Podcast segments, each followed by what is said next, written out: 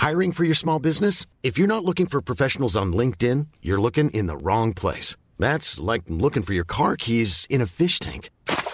LinkedIn helps you hire professionals you can't find anywhere else, even those who aren't actively searching for a new job but might be open to the perfect role. In a given month, over 70% of LinkedIn users don't even visit other leading job sites. So start looking in the right place. With LinkedIn, you can hire professionals like a professional. Post your free job on linkedin.com slash spoken today.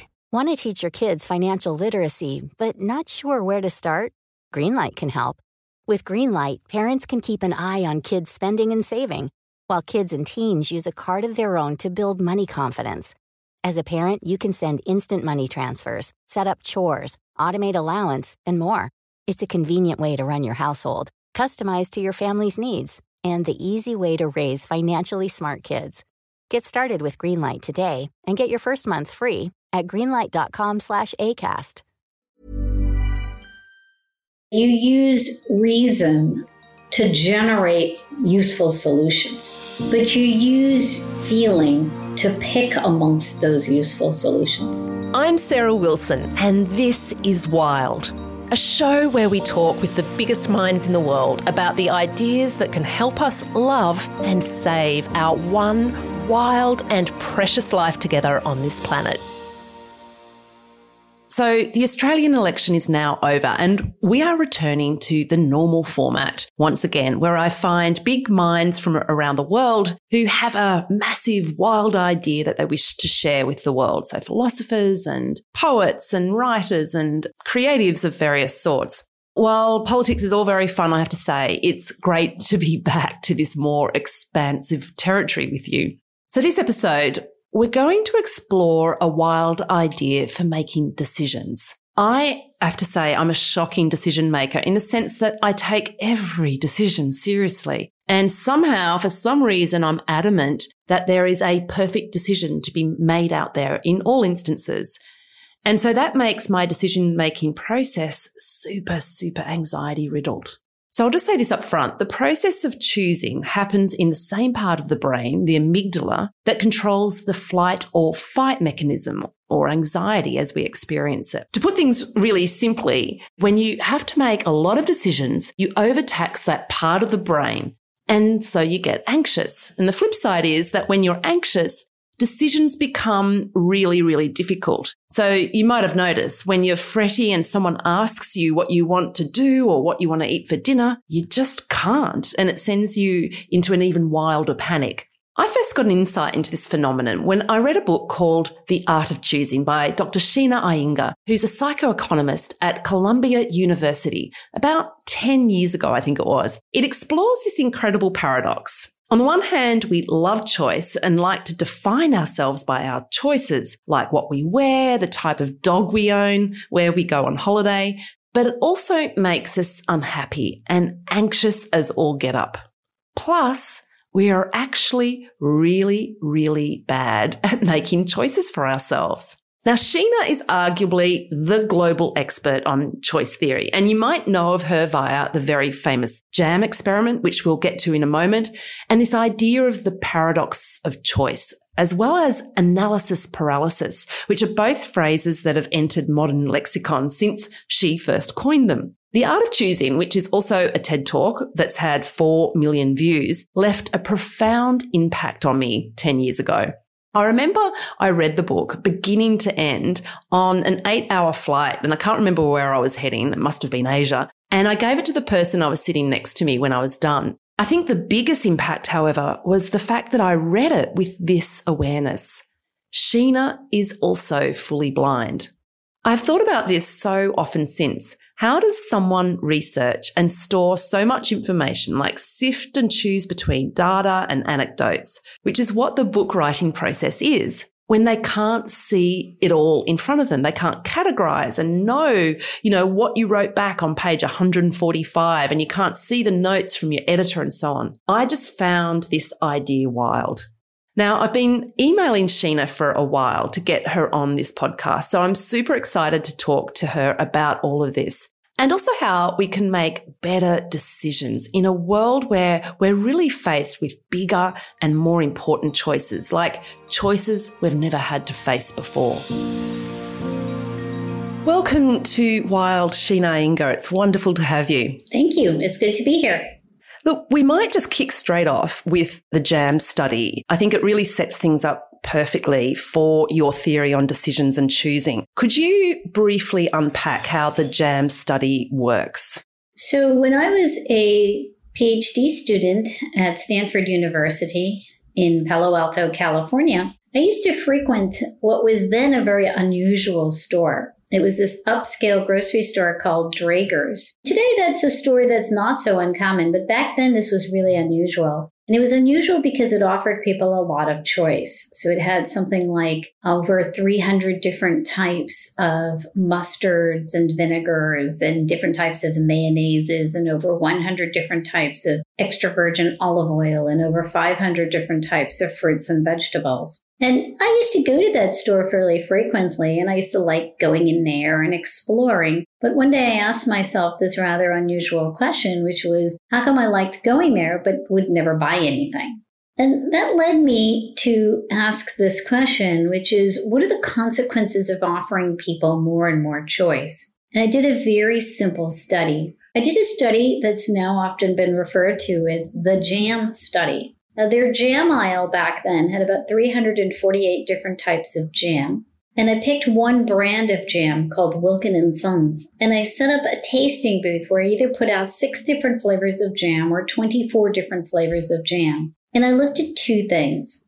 First, in which case were people more likely to stop and sample some jam? And second, in which case were people more likely to buy a jar of jam? And it turned out more people stopped when there were 24 on display than when there were six, about 60% versus 40%. And those are different populations. But when it came down to buying behavior, you saw the opposite effect. Of the people who stopped when there were 24 on display, only 3% of them bought a jar of jam. Whereas of the people who stopped when there were six on display, 30% of them bought a jar of jam. So that was the first documentation that when people have less, they actually might be more inclined to make a choice than when they have more. Yeah, it's a very interesting study and it actually influenced a lot of decision theory, I think, from that point forward. And I think really that the take home is despite the fact that we think we like lots of choices, in fact, we respond better when we minimize the choices in our lives. And I know that you consult big companies on this. So insurance companies and brands. Are there some examples of how less is more and the theories that you've shared with these big companies has resulted in success? So, in terms of examples, right? So, since the JAM study came out in the year 2000, I would say there's now been mm-hmm. over 2,000 different studies that have actually looked at the effects of offering people more and more choice across many, many, many domains of inquiry. In terms of private industry, I would say the first company to come out in the open and formally document the positive consequences of limiting choice was Procter and Gamble, where they showed that when they reduced the number of different shampoo types, they actually saw an increase in sales by over 10%. And there's been many, many stores since then that have either reduced the, uh, the number of options that they have in a particular category or have generally made offering less choice to be a big competitive advantage for themselves, like Costco or Trader Joe or Aldi, the big European grocery store. There's a lot of companies that don't go on record, but the sort of informal rule is on average about 80% of revenues are gotten from somewhere between 10 to 15%, no more than 20% of the number of choice offerings. And that's a fairly commonly recognized heuristic. Yeah. And if we bring it in closer to the individual, it also plays out in terms of well-being, doesn't it? I think you've done a study or you cited an example of a study where people who have less job offers are actually more satisfied when they're out there job hunting. Yeah, I did that study with Barry Schwartz a number of years ago where we found that even when people do better, right, they get more job offers, they actually get higher salaries. It turns out that despite having quote, objectively better outcomes, for some reason they're less satisfied with the job offer that they accept than people who have fewer job offers, usually anywhere from one to two, and they, you know, sort of stop at the moment they find one that's, you know, good enough. And it's believed that the reason why that happens is because when you have more job offers, even though you might convince yourself and truly believe that the offer you've accepted is the best of the bunch, for some reason you still compare that one that you accepted against some imaginary option that might be even more ideal.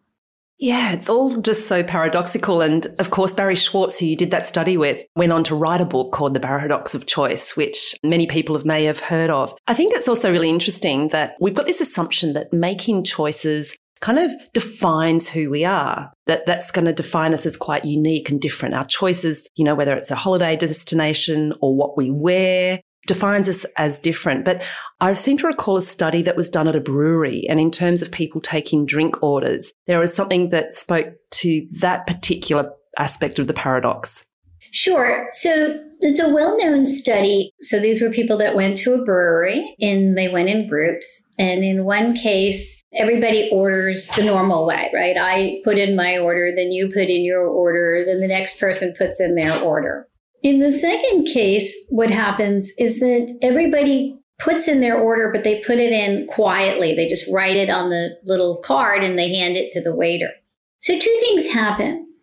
When we order quietly, there's actually far more homogeneity in what we order. So, we do like the same things. But when we order where everybody, in a way that everybody can hear what we order, we are less likely to order that which the other person order, right? We want to sort of look a little more unique.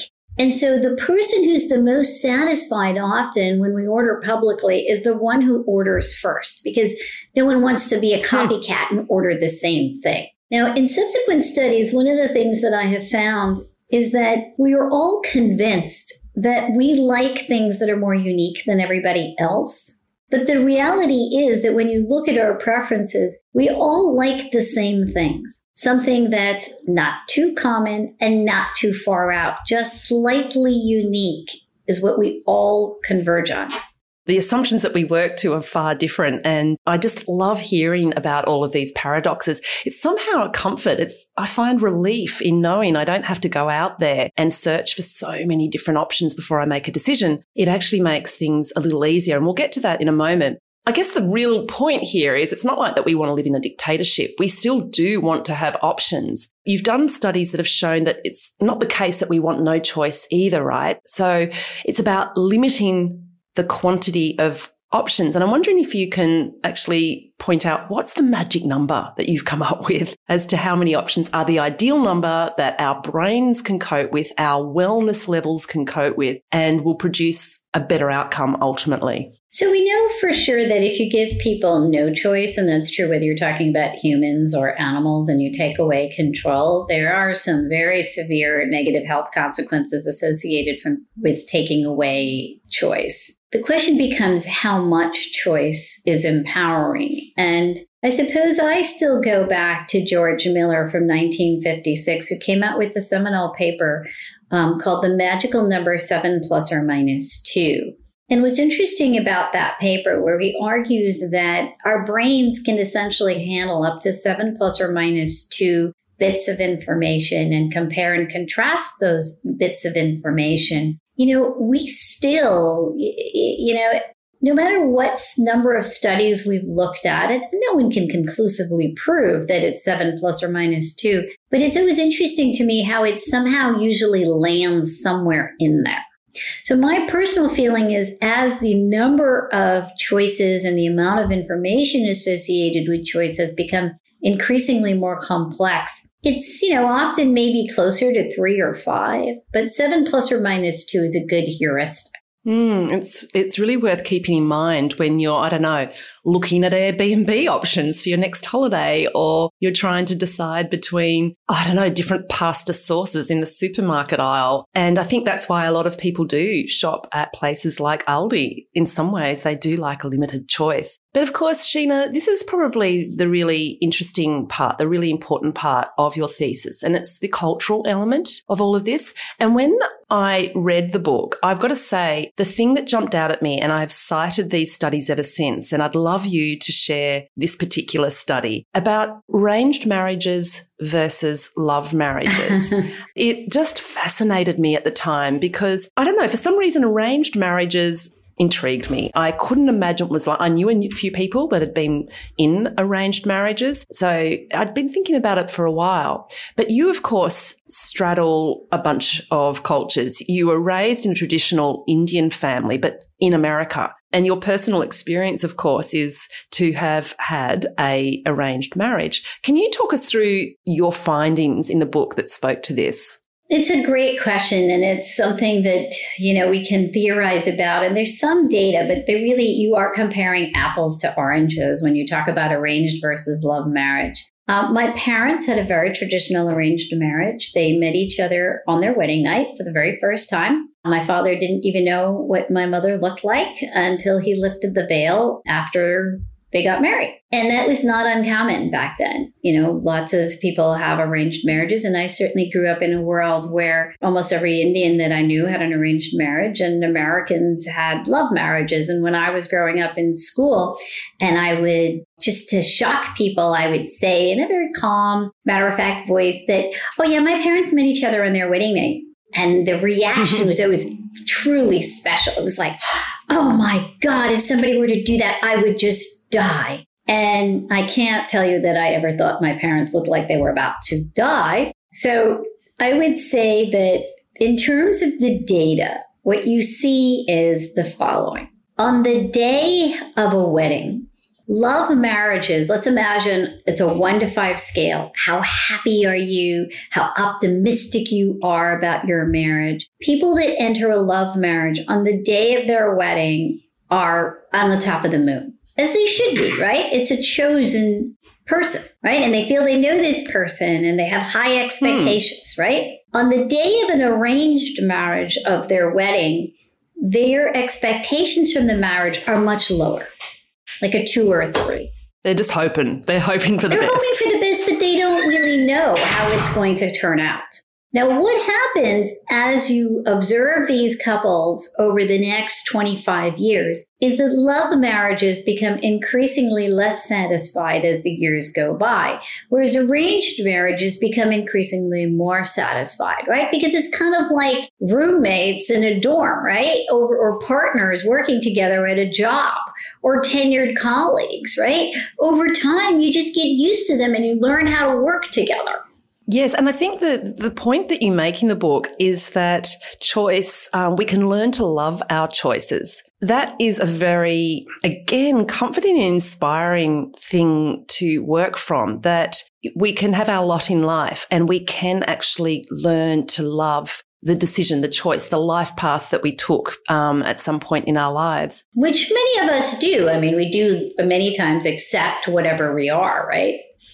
Um, I, I, should say though that you know, given what I've said about arranged marriage, I actually never had an arranged marriage myself. My first marriage was actually a, a love marriage, and I, I married an Indian. And actually, one of the things we discovered was it's actually not that easy to have a love marriage in a world that prefers arranged marriage because it gets really complicated. Parent, there's a lot more going on in an arranged marriage that doesn't happen in the love marriage case because it's really a marriage between two families. So it actually got very complicated because we did in a love marriage situation in a setting where the expectation was more an arranged marriage. I'm Sandra, and I'm just the professional your small business was looking for. But you didn't hire me because you didn't use LinkedIn jobs. LinkedIn has professionals you can't find anywhere else, including those who aren't actively looking for a new job but might be open to the perfect role, like me. In a given month, over 70% of LinkedIn users don't visit other leading job sites. So if you're not looking on LinkedIn, you'll miss out on great candidates like Sandra. Start hiring professionals like a professional. Post your free job on linkedin.com/spoken today. Ready to start talking to your kids about financial literacy? Meet Greenlight, the debit card and money app that teaches kids and teens how to earn, save, spend wisely and invest with your guardrails in place. Parents can send instant money transfers, automate allowance, and more. Plus, keep an eye on spending with real-time notifications. Join more than 6 million parents and kids building healthy financial habits together on Greenlight. Get your first month free at greenlight.com slash ACAST. That's greenlight.com slash ACAST. Yeah, wow. That's um, really showing um, or, or spelling out the results of your studies, isn't it? That the cultural implications in making decisions is really profound. It is interesting, isn't it? This idea that we can actually be rendered choiceless in the case of an arranged marriage. And of course, it does operate within a realm where people who love you and know you make your decision on your behalf. But we can actually learn to love our decisions. And if you extrapolate that out, or the decisions that have been made for us, if you extrapolate that out, when we're really struggling to make a decision, as so many people are these days, as the world becomes more and more complex, there is some comfort to be found in the fact that we can actually wind up satisfied.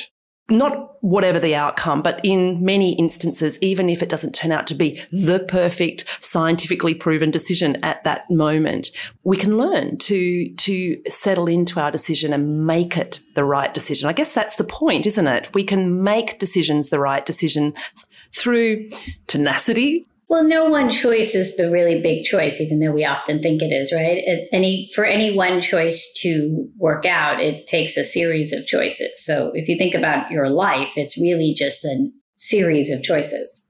So while we're talking love, there's also a really mm-hmm. famous study called the Love on a Suspension Bridge study. And oh, yeah, that's one of the all time favorites. That's right. And it speaks to the fact that we often think our feelings can make solid choices, but in fact, right. this study proves otherwise. Can you explain?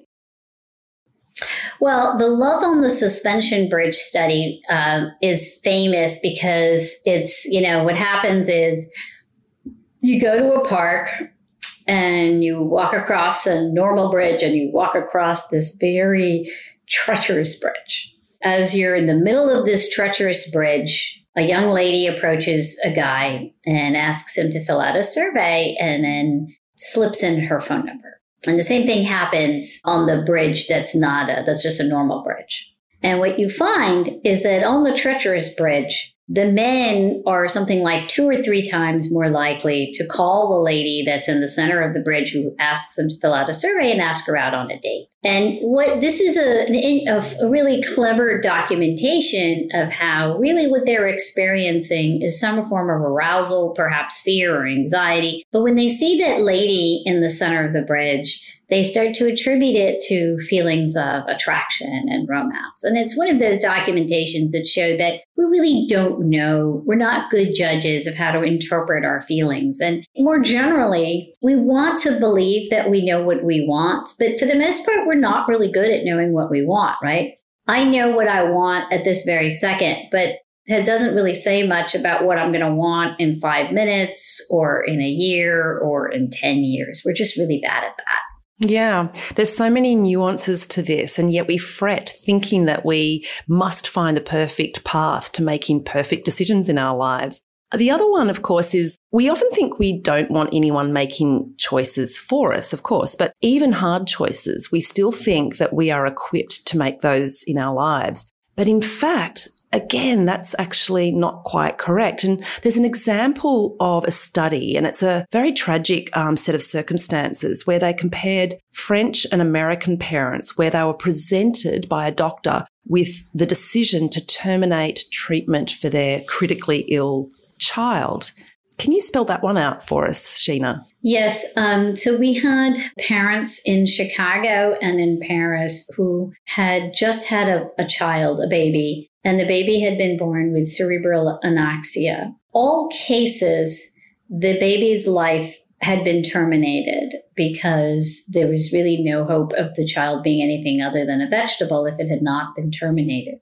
But the most important part of that study was that in France, it was the doctors that made the decision of when to pull the baby off of the lifeline. Whereas in Chicago, procedure required that the parents be the ones to sign the final consent form. And what we discovered was that the Chicago, the parents in Chicago had a much harder time coping with the death of their baby than did the ones in France. And so when you looked at the interviews and the kinds of things that the parents said in the interviews, it was really quite shocking and, and, and a real stark contrast. The parents in France were much more likely to say things like, Noah was here for so little time, but in that time, he taught us so much. He gave us so much. He gave us a new perspective on life. Whereas American parents were much more likely to say things like, I can't believe they got me to do that. I feel as if I played a role in an execution. Well, what's interesting about that is that when you ask the American parents, would you rather have had the doctor make the choice for them? They all said no. And so there's that's yet another example of the real dilemma we have that on the one hand, we want choices even if we're not really that comfortable making them. Maybe we don't even feel equipped to make it. We certainly don't want to choose between a rock and a hard place. Nobody wants that. And yet we don't want to relinquish that choice. Yeah, it is the ultimate paradox. And I think in a world, as I said before, that's getting more and more complex, mm-hmm. it becomes sort of paramount that at times governments step in and, and, assist us in making some of these, in particular, really hard moral choices. And yet we're becoming even more resistant yeah, to that and you're in the West. that with the pandemic, right? We don't like the governments making the choice about vaccines or masks. We feel we should have that, even if we don't, or masks, even if we don't necessarily have the necessary knowledge to know how to make that decision that decision around the infant death,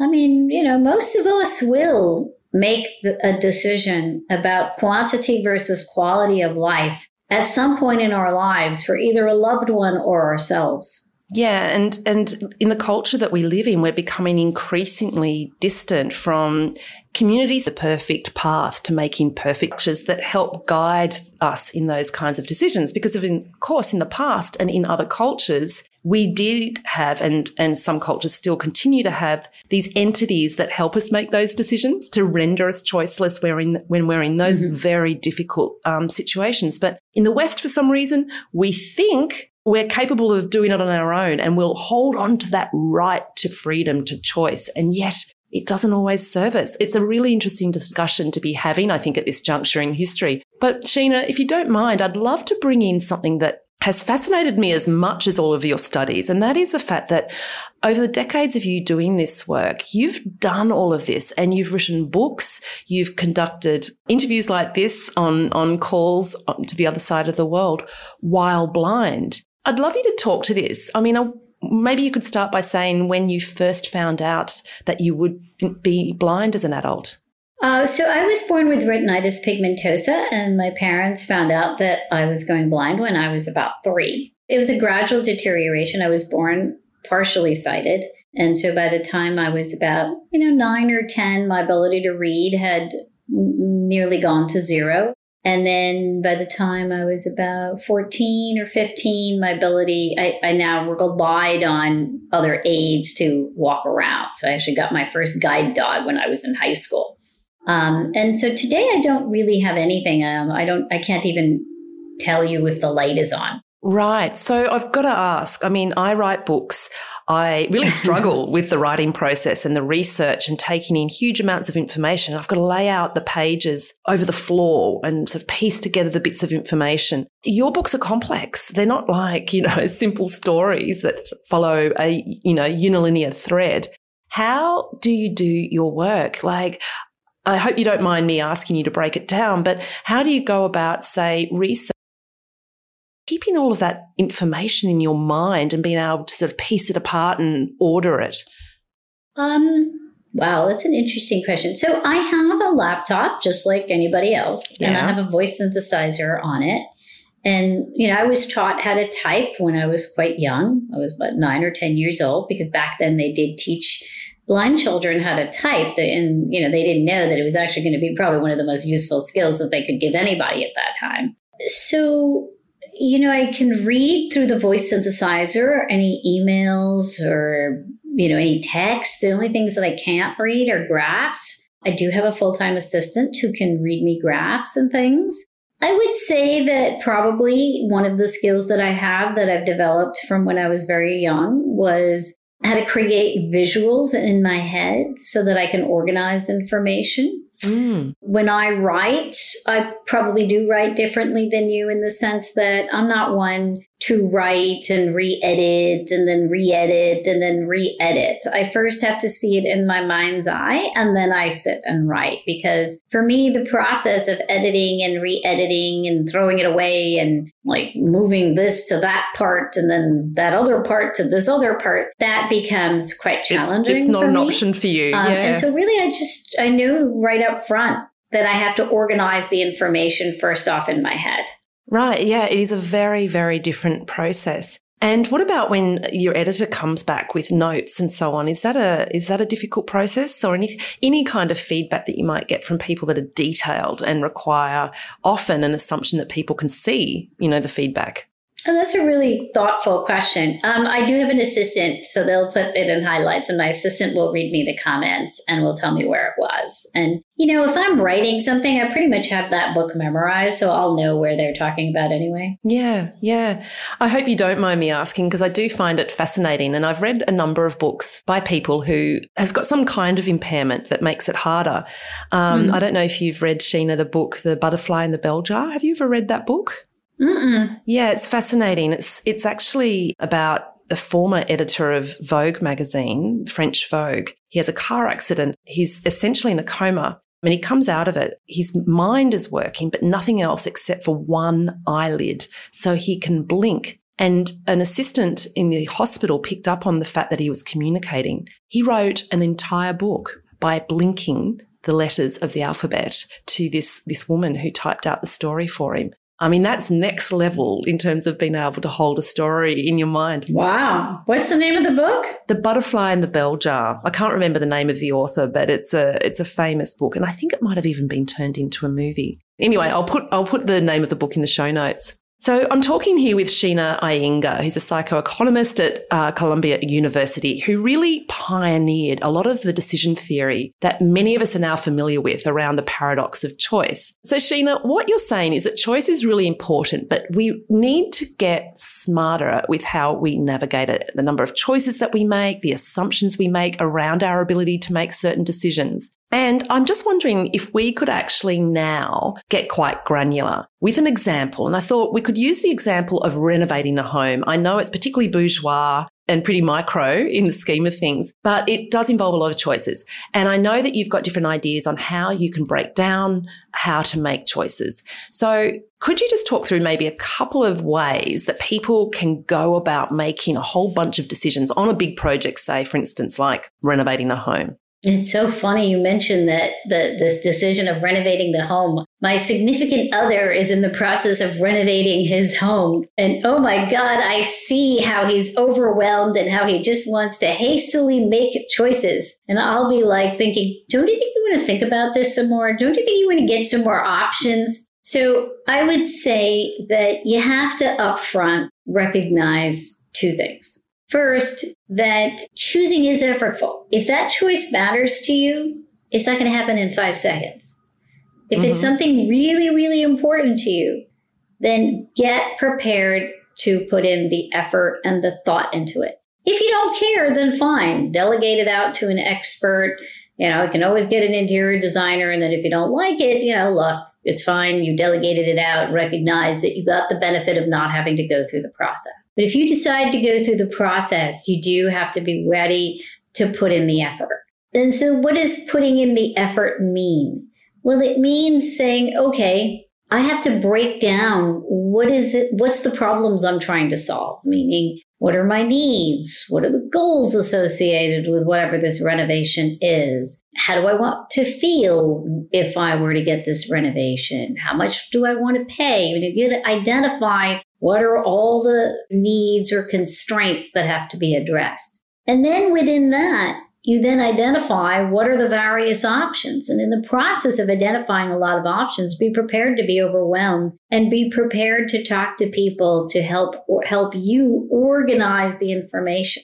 Essentially, what real experts do, it's not that they know how to deal with many, many choices, but they what they do know is how to take whatever choice that they get and categorize it. And that's essentially what you're trying to do You, as you learn about the various options of paint and furniture and refrigerator and kitchen type and how you want to do your deck, etc., how you want to paint the outside of your house, the inside of your house, the flooring, etc. You essentially want to learn not just what the options are, but what are the different ways in which those options get categorized. Meaning, well, this paint color goes really well with this floor color, or this particular set of furniture goes really well with this kind of a house type. And you sort of just gather all these different ways of organizing the options and you let your brain collect all these options and you're patient with yourself. And then you come at it and say, all right, given what I want, given what I've seen, now you thoughtfully ask yourself, okay, what are the trade offs associated with my top three to five different options? And then you choose. So the magic number once again. Yes, you don't ever want to go for more than, in, in the end, you're going to narrow it down to three to five. You should never narrow it down to just one. Never put yourself in a situation of this or nothing. Okay. Because that essentially sets yourself up for a suboptimal choice in general, you don't want to even set yourself with A or B because then essentially, again, it's you kind of set yourself up for lack of satisfaction. If A or B leads you to create a C, that's helpful. I mean, if you're trying to make a choice that's really valuable to you, really try to optimize. So, one of the ways in which Barry Schwartz and I differ is Barry would say, don't put in the effort in choice just satisfice. That the best way to be happy in life is to satisfy. Always pick good enough. And it's a bit like the arranged marriage, love marriage thing. Sometimes when we're rendered choiceless, we can actually create the option that's been put upon us as the best one. So if we get good enough, we can actually turn it into the best option with that satisfice sure. type yep. approach. And my my answer to that is I think that we should be choosy about choosing. So you pick what things really matter to you. And on those things, you optimize. Mm-hmm. And then most things you should satisfy some. Right. But I think the things that really matter to you, you got to put in the thought and the effort. And you have to recognize that in the end, choosing is not an exercise of just picking and finding. You know, you think you can just you know, look at all the options and suddenly the option that's perfect for you will just strike you in the head. Now you have to recognize that choosing is always an exercise in creativity. Mm. That you're figuring out what you want and you're going out there into the world and figuring out which option or set of options can be combined together to provide you a new option that fits what you want. Yeah, I like that reminder that we've got to be patient with ourselves. If it matters to us, it is going to get a bit messy. It's going to take some sifting and mucking around, and there's no perfect path. But that is sort of almost the beauty of it because it's a creative process and it's such a great reminder. Sheena, you also talk about categorizing things from low choice to high choice. Can you explain that methodology? Well, one of the things that, so let's imagine you, I don't know, you really want to learn about wines or something. You might think that the best strategy is to go to a wine shop uh, that offers you, I don't know, thousands of wines. Actually, you would be better off starting by going to a wine shop that's small, that just has a few wines. So you learn about a few wines and you can sort of see how they're different from one another. And you little by little scale to learning about more and more and more. And that's really what I mean by going from low choice to high choice. You know, start off in the shallows and then little by little get deeper and deeper because you're not born knowing what you want and you're not born knowing how to choose. It's like anything else. You're learning it little by little. You're getting more and more skillful at it. Yeah. And if I've heard you right, you've said that, you know, the first decision to make is to decide, does it matter to you? Is it a important decision that you need to wrestle with and deliberate and categorize and so on? And if it isn't, then you know there's a different methodology that you apply, and and that's the was it satisficing, and mm-hmm. that's this idea of you know just make a good enough choice and then make it work from there. And I know that Dan Gilbert at Harvard, I think it is, has um, done a study that you know says that even if you ask a stranger who doesn't know much about you to choose for you, often it can turn out to be a better decision than the one that you make for yourself. Do you agree with that approach? Well, many times what it is is that we tend to think we're unique, right? And we're actually not that unique. So, strange, often whatever a stranger chose, it more than likely it probably works for you too. Mm, okay. It again, it's another bit of a comfort to just know that sometimes it really doesn't matter because I think a big part of decision making is the agonizing around the idea that we think that we're meant to know the perfect decision. I never choose my wines. I just call the sommelier and she sends over a bunch of wines and I just allow myself to be surprised and I'm perfectly content with that. Well, that's the other hack, isn't it? Is to ask somebody who knows more than you do on a subject. And that's a technique that I talk about a fair bit and I use quite often. If I need to buy something where it's, you know, I had to buy a running pack for hiking and honestly, it was doing my head in. And so I just rang my brother who knows all about these things. He's obsessed by it and just said, which one should I get? And just had to go with the one that he suggested. And it turned out to be perfectly fine. But of course, we're talking micro, but you know, in 2022, the world has got pretty complex, as we've mentioned a couple of times. And it's really strange because the flip side is that we're getting more and more obsessed about having agency over our choices. And I watch my friends, Sheena, with their children. I know that when I was growing up, it might have been the same for you. My parents gave me one option for breakfast. It was dumped in front of me and we had to eat it. And I watch my friends with their children.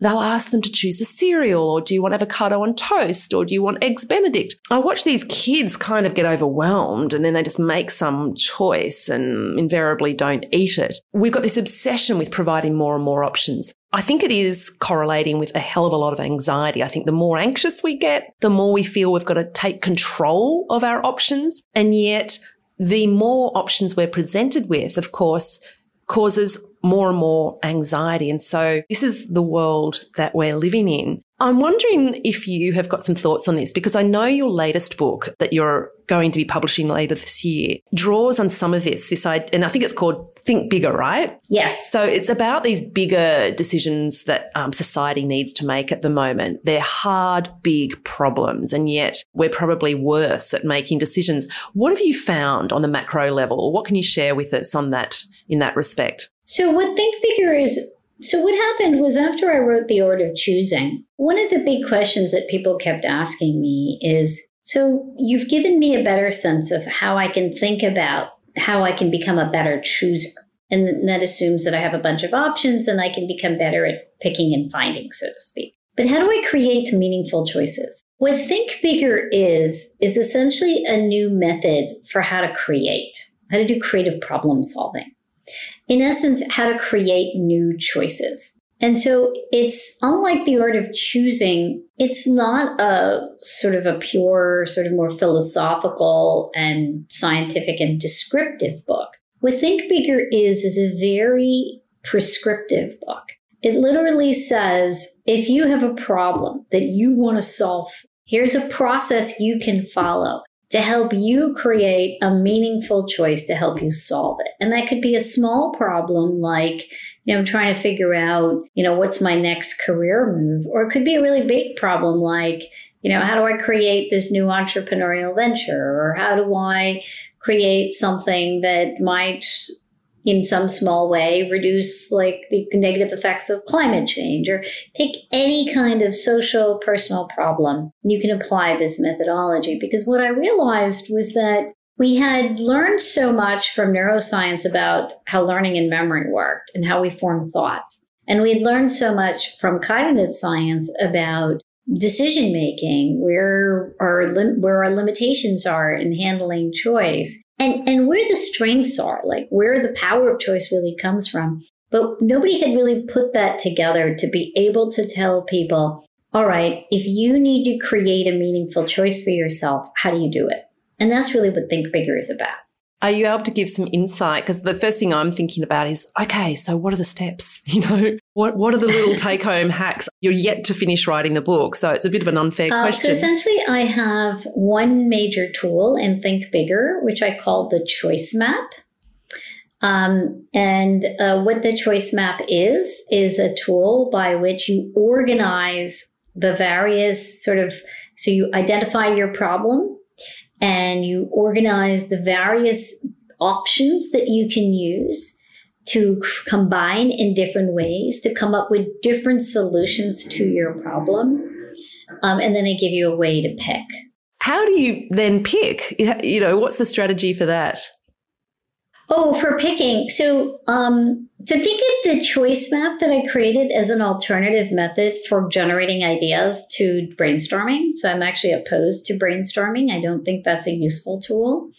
Um, so choice mapping gives you the ability to generate many, many options. And then you use another tool that I created called the desires triangle for actually picking. And so I think a lot of times the big mistake people make is that when they have a problem. So let's say I had a problem and I came to you and you say, oh, well, you should obviously choose this. And it'll be obvious to you that you gave me a solution that absolutely satisfies everything I said I need. But the big problem is you, you gave me an option, a solution that satisfies what I need, not what I want. And that's because we often aren't very good at articulating what we want. We have a we have an idea in our heads of how we want to feel if we found the right solution. And so what I did was I created a desires triangle so that it's where you codify essentially all your biases. What are the feelings you want to have associated with that solution? And I think that's really what you need when choosing. Yeah, and I can see how that could play out for really big decisions, decisions that implicate society as a broad whole because, you know, I'm thinking like the climate crisis and the decisions that sure. need to be made there. And it frustrates me at times. I, I work in the climate space. I, it frustrates me how we forget to bring in, well, what kind of a world do we want to be living in? We talk all these nuts and bolts and, and carbon emissions and so on. And the, but really what it comes down to for world going to look like and how much do we want to fight for it? How much do we want to hold on to the things that really define our existence on this planet? And I really like that idea of bringing in what we want. And you're right. We really struggle to decipher between what we want and what we need and to bring all of those elements together to make the best decision.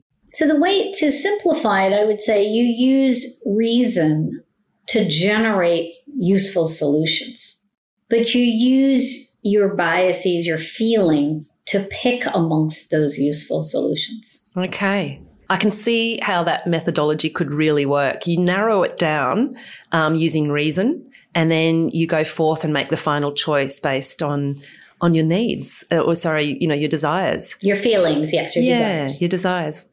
Sheena, this has been a really, really interesting conversation. Um, I have to confess, I am somebody who really struggles with decisions. Often the small, um, the small ones, you know, uh, not the big ones so much. I do know that our brains sometimes compute decisions as being almost equal. You know, we don't distinguish at times between big decisions and small decisions. We can get equally wrapped up in it. Um, but I really do take from your discussion this idea of first deciding how much does it matter. So Sheena, that was a wonderfully satisfying conversation and I found it strangely really comforting. I hope everybody who's listened to this has as well. And I really appreciate your time and I do appreciate the extra care that you have to go to to set up a link and do this conversation from the other side of the world. And yeah, good luck with writing your new book. Thank you so much and good luck to you. So, there are a bunch of take homes from this awesome chat with Sheena, the gist of which I think really gets to the heart of making it a less anxious experience, which then in turn enables us to make better decisions when we're not so anxious. Okay, so your first decision should always be is it important? Like, does it really matter to me? If it doesn't, then choose good enough or delegate it to someone for whom it does matter or even delegate it to a stranger.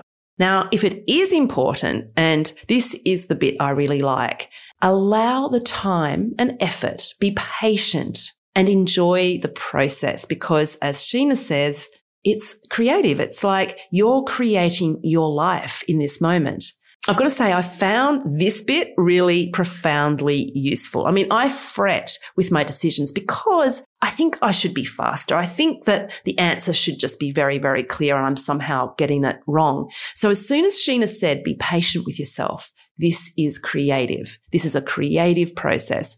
It switched everything on its head for me. It takes away the anxiety, which then allows me to, of course, make better decisions.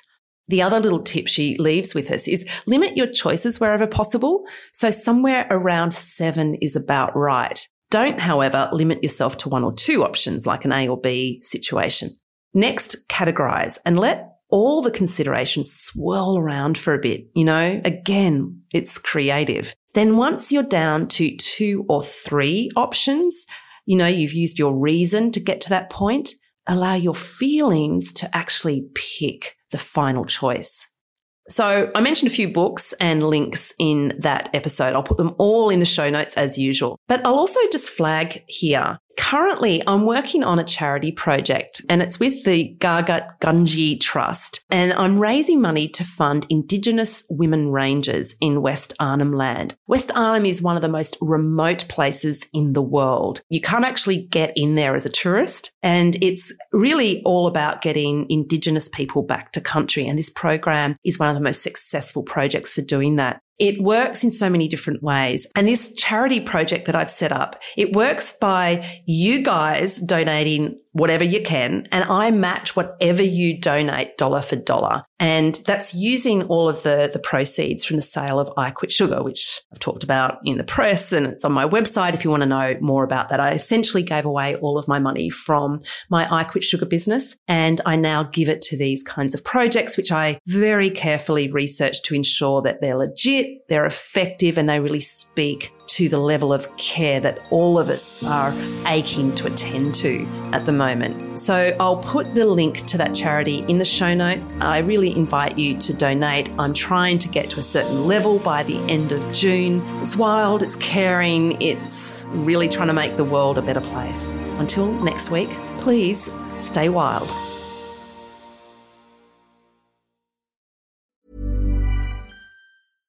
Step onto the legendary clay courts of Roland Garros, where the world's best players battle it out at the French Open for a chance to win a Grand Slam title. Tennis Channel Plus is your place to watch. Stream every court from your phone or smart TV live in HD. See the action unfold as legends fight for glory and new rivalries emerge. Daily live coverage begins Monday, May 20th, with match replays on demand so you never miss a moment. From the first serve to the final point, Roland Garros promises unforgettable moments and new chapters in tennis history. Stream now with Tennis Channel Plus to be there when it happens. Imagine the softest sheets you've ever felt. Now imagine them getting even softer over time. That's what you'll feel with Boll and Branch's organic cotton sheets. In a recent customer survey, 96% replied that Bowl and Branch sheets get softer with every wash. Start getting your best night's sleep in these sheets that get softer and softer for years to come. Try their sheets with a 30-night guarantee. Plus, get 15% off your first order at bollandbranch.com. Code BUTTERY. Exclusions apply. See site for details.